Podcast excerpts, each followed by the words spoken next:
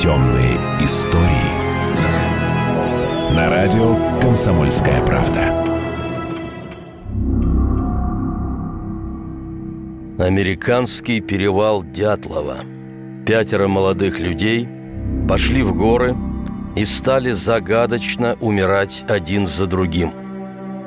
Что произошло с группой спортсменов из калифорнийского Юба-Сити в ночь на 25 февраля 1978 года. Часть первая. Морозной зимой они отправились в горы. Все молодые, сильные, спортивного сложения. И на заснеженном перевале с ними что-то случилось. У них была еда и спички, однако ребята просто медленно умирали один за другим от холода и голода. Мистический сюжет может показаться знакомым. Американцы так и называют эту историю «Наш перевал Дятлова». Это тоже произошло в феврале – только не в 1959, как в СССР, а в 78-м. И участников необъяснимых событий было не 9, а 5. Что же случилось тогда в Калифорнии? Действующие лица. Группа друзей из Юба-Сити. Городок в северной, малонаселенной части Калифорнии. Первый – Джек Хьюетт, 24 года. Второй – Билл Стерлинг, 29 лет. Как и Хьюит, с легкой умственной отсталостью. Третий – Джек Мадруга, 30 лет. Ему принадлежал безмолвный свидетель драмы автомобиль Меркьюри Монтего 69 -го года выпуска. Четвертый – Тед Вайер, 32 года. Подобно Мадруге, в школе был признан плохо обучаемым. Еще один деликатный синоним небольшой умственной отсталости. И, наконец, пятый участник – Гэри Матиас, 25 лет. Самый интересный персонаж. Имел проблемы с наркотиками и психикой – Несмотря на это, служил в армии. В первый же год ему диагностировали шизофрению и комиссовали. Тем не менее, Гэри был самым изобретательным из всей компании и умел обращаться с оружием. Забегая вперед, его тело, в отличие от других, так и не нашли. Все пятеро были не мальчиками – Однако жили с родителями. У нас бы пять шизиков, наверное, стали изгоями. Но в США уже в те годы существовали программы интеграции подобных людей в общество. Все пятеро вели насыщенную жизнь, были профессиональными баскетболистами. На следующий день после похода в горы – 25 февраля 1978 года их команду ждал первый матч на чемпионате среди молодых спортсменов с умственной отсталостью. Но на эту игру пятерка не попала. Вечером предыдущего дня, 24 февраля, все пятеро поехали в соседний городок Чико – посмотреть матч студенческого турнира по баскетболу, зарядиться спортивным духом. Всю дорогу машину вел Мадруга. Водительские права были только у него и у Матиаса, но парень не позволял никому садиться за руль своего верного Монтего. После игры, часов в 10 вечера, пятерка зашла в магазин в пригороде Чико – Купили закуску, пакеты с молоком. Никакого алкоголя, ведь завтра игра. В общем, мотив с пьяной дракой исключается. С тех пор живыми их никто не видел. Что произошло далее, можно лишь гадать. 25 февраля их пустой Монтего нашли на перевале в горах. Это в 110 километрах от Чико и вдалеке от любого прямого пути между этим городом и их родным Юба-Сити. Шерифы сперва не поняли, чья это легковушка. Может, кто-то просто в поход ушел. Пару дней обменивались депешами с соседними графствами. Наконец, соотнесли это с информацией о пропаже пяти баскетболистов. Родители хватились той же ночью, но никому и в голову не пришло искать сыновей так далеко. Ни о каких планах съездить на природу те не говорили. Теплой одежды не имели. Мадруга вообще ненавидел холод и никогда не бывал в горах. Поиски близ места пропажи и детальный осмотр автомобиля начались лишь 28 февраля. Результаты обескураживали. Автомобиль «Монтего» был исправен. Завелся с полоборота. Оставалось еще четверть бака бензина. Да, накануне прошел буран. Машина добралась до верхней точки перевала, 1200 метров над уровнем моря, и увязла в снегу. Но опытные рейнджеры были уверены, пятеро крепких парней могли бы легко вытолкать тачку на твердую дорогу и вернуться обратным маршрутом, раз уж перевал занесло. Ключи зажигания отсутствовали. Двери были не заперты, водительское стекло приспущено. Наш сын особенный, но за машиной следил, все закрыл бы, уверяли родители Мадруги. Получается, если и уходили, то быстро и надеясь вернуться. Еще деталь. Путь в горы тяжелый, но на днище легковушки – ни одной свежей царапины или следов грязи. Мадруга, никогда не бывавший здесь, настолько хорошо вел в темноте? Или за рулем сидел кто-то не из пятерки, отлично знавший дорогу? И еще деталь. Тем же вечером один местный житель ехал через роковой перевал, почувствовал сильную боль в сердце – вынужден был остановиться, провел в машине всю ночь, как раз недалеко от места пропажи парней. В полубреду различил в темноте странную процессию.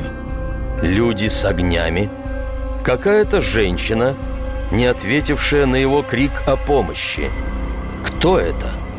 Связаны ли с пятеркой? Александр Невеев – Кандидат психологических наук считает, что есть две версии – банальная и оккультная.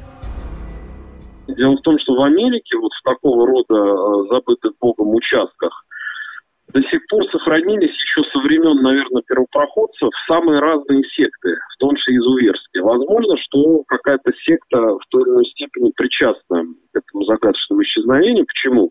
Потому что вот тот вот случайный свидетель, у которого там сердечный приступ, он же видел какую-то непонятную процессию, которая там свистела, подсвечивала фонарями, э, несла ребенка, которые не откликнулись на его просьбу о помощи.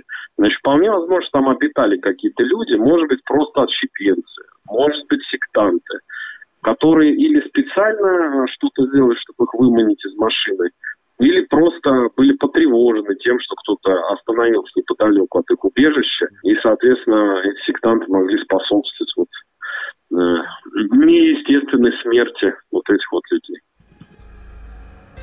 Бог весть. Все следы замел снег. Рейды по окрестностям ничего не дали.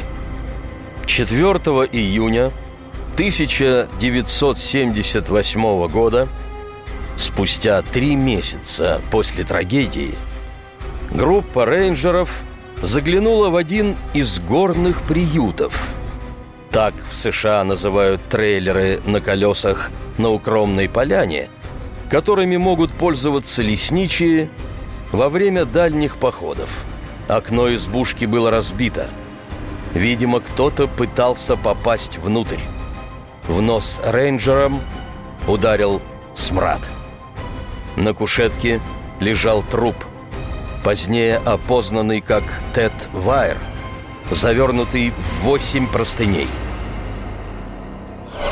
Продолжение через несколько минут. Темные истории. Рубль падает. Цены растут. Нефть дешевеет. Бензин дорожает. Кажется, что наступает нелегкое время. Но так ли все плохо? Мы не паникуем. Потому что у нас есть экономисты Михаил Делягин и Никита Кричевский. По будням в 5 вечера они разбираются в мировых трендах и строят прогнозы. «Час экономики» на радио «Комсомольская правда». Для тех, кто живет настоящим и смотрит в будущее.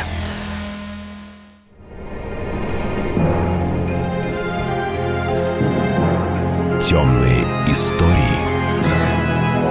На радио «Комсомольская правда». Американский перевал Дятлова. Пятеро молодых людей пошли в горы и стали загадочно умирать один за другим. Что произошло с группой спортсменов из калифорнийского Юба-Сити в ночь на 25 февраля 1978 года.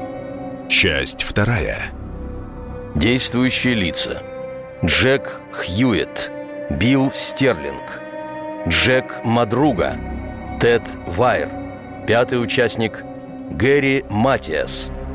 4 июня 1978 года, спустя три месяца после трагедии, Группа рейнджеров заглянула в один из горных приютов.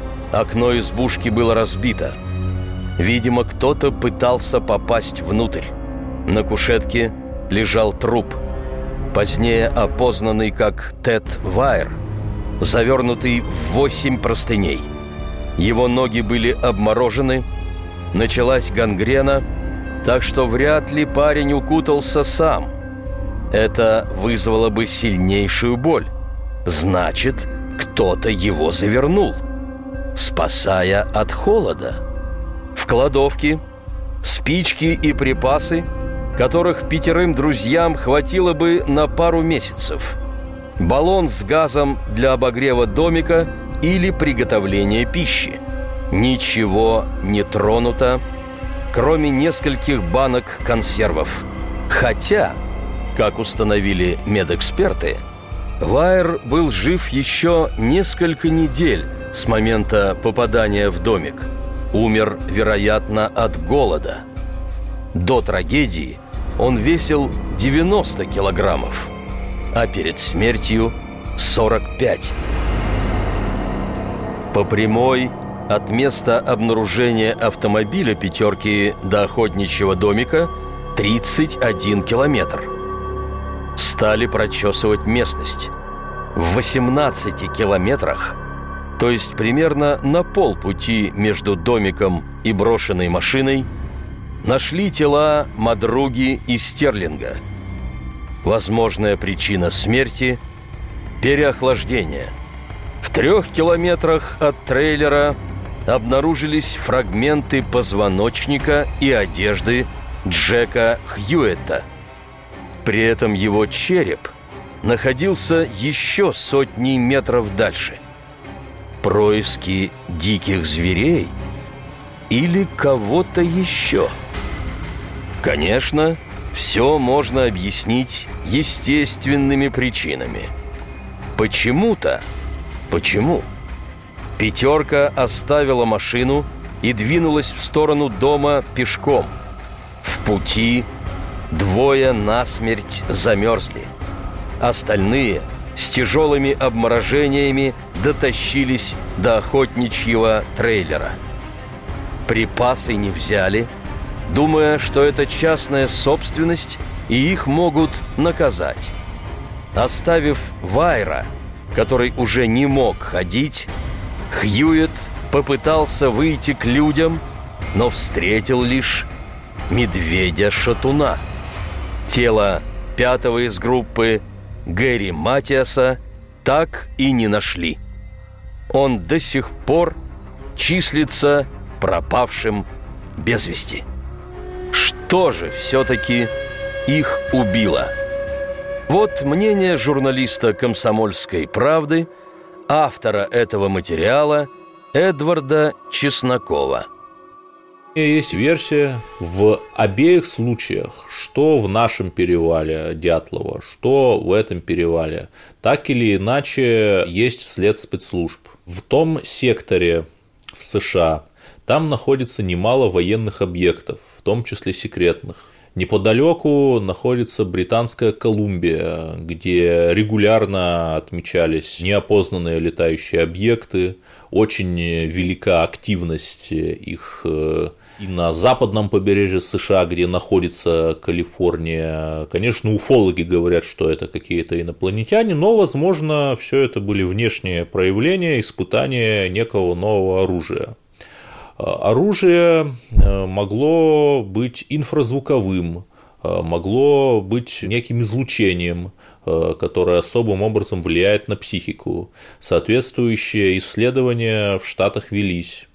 Особенно в те годы, в годы холодной войны, когда под предлогом борьбы с коммунизмом можно было выбить бюджеты на самые бесчеловечные исследования. И, возможно, пятерка из Юба-Сити просто оказалась Э, в том секторе, где проводили испытания этого оружия. Кстати, тоже очень любопытно, что мужчина э, в другой машине, случайный свидетель, у него совершенно неожиданно началось нечто похожее на сердечный приступ, продолжались эти боли в сердце 6 часов и точно так же прошли. То есть, возможно, э, его организм, организм ментально здорового человека вот на испытание некого оружия среагировал вот так. Э, у людей с отклонениями психики организм среагировал иначе, они впали э, в неуравновешенное состояние, в общем-то, не понимая, что делали, пошли э, в лес, натолкнулись на этот охотничий домик. Серьезных доказательств, я подчеркну, этой версии нет. Тем не менее, например, если бы сохранились э, какие-то улики, если бы можно было, например, провести радиологический анализ останков вещей ребят, которые обнаружили, то очень многое можно было бы прояснить. Александр Невеев, кандидат психологических наук – мы пытаемся описать эту ситуацию с рациональных позиций, показать, что вот непонятно, зачем оставлять машину, которую, с одной стороны, там можно выкопать, с другой стороны, э, которой достаточно топлива, а почему они оказались в непонятном месте, почему там э, пошли, значит, в лес и так далее. Но это все вопросы, которые можно задавать интеллектуально сохранным людям. Поскольку здесь все, в общем, в той или иной степени имели определенное отклонение – то, соответственно, э, такого рода вопрос задавать не, неуместно. А сценарий можно придумать какие угодно. Ну, например, э, просто, ну как, ну заблудились люди, да, в дороге поссорились, кто-то из машины сказал там, ну, я выхожу, не хочу с вами иметь ничего общего. Они сказали, ну, выходи. Потом одумались, остановились, пошли его искать. Ну и заблудились, и все умерли. А один из них прошел там, допустим, ну или не один из них, а несколько прошло. То есть версий-то может быть масса, но э, повторюсь, что никакой загадки тут нет. Что же произошло с ребятами на самом деле? Мы, как и в случае с перевалом Дятлова, вряд ли когда-нибудь узнаем.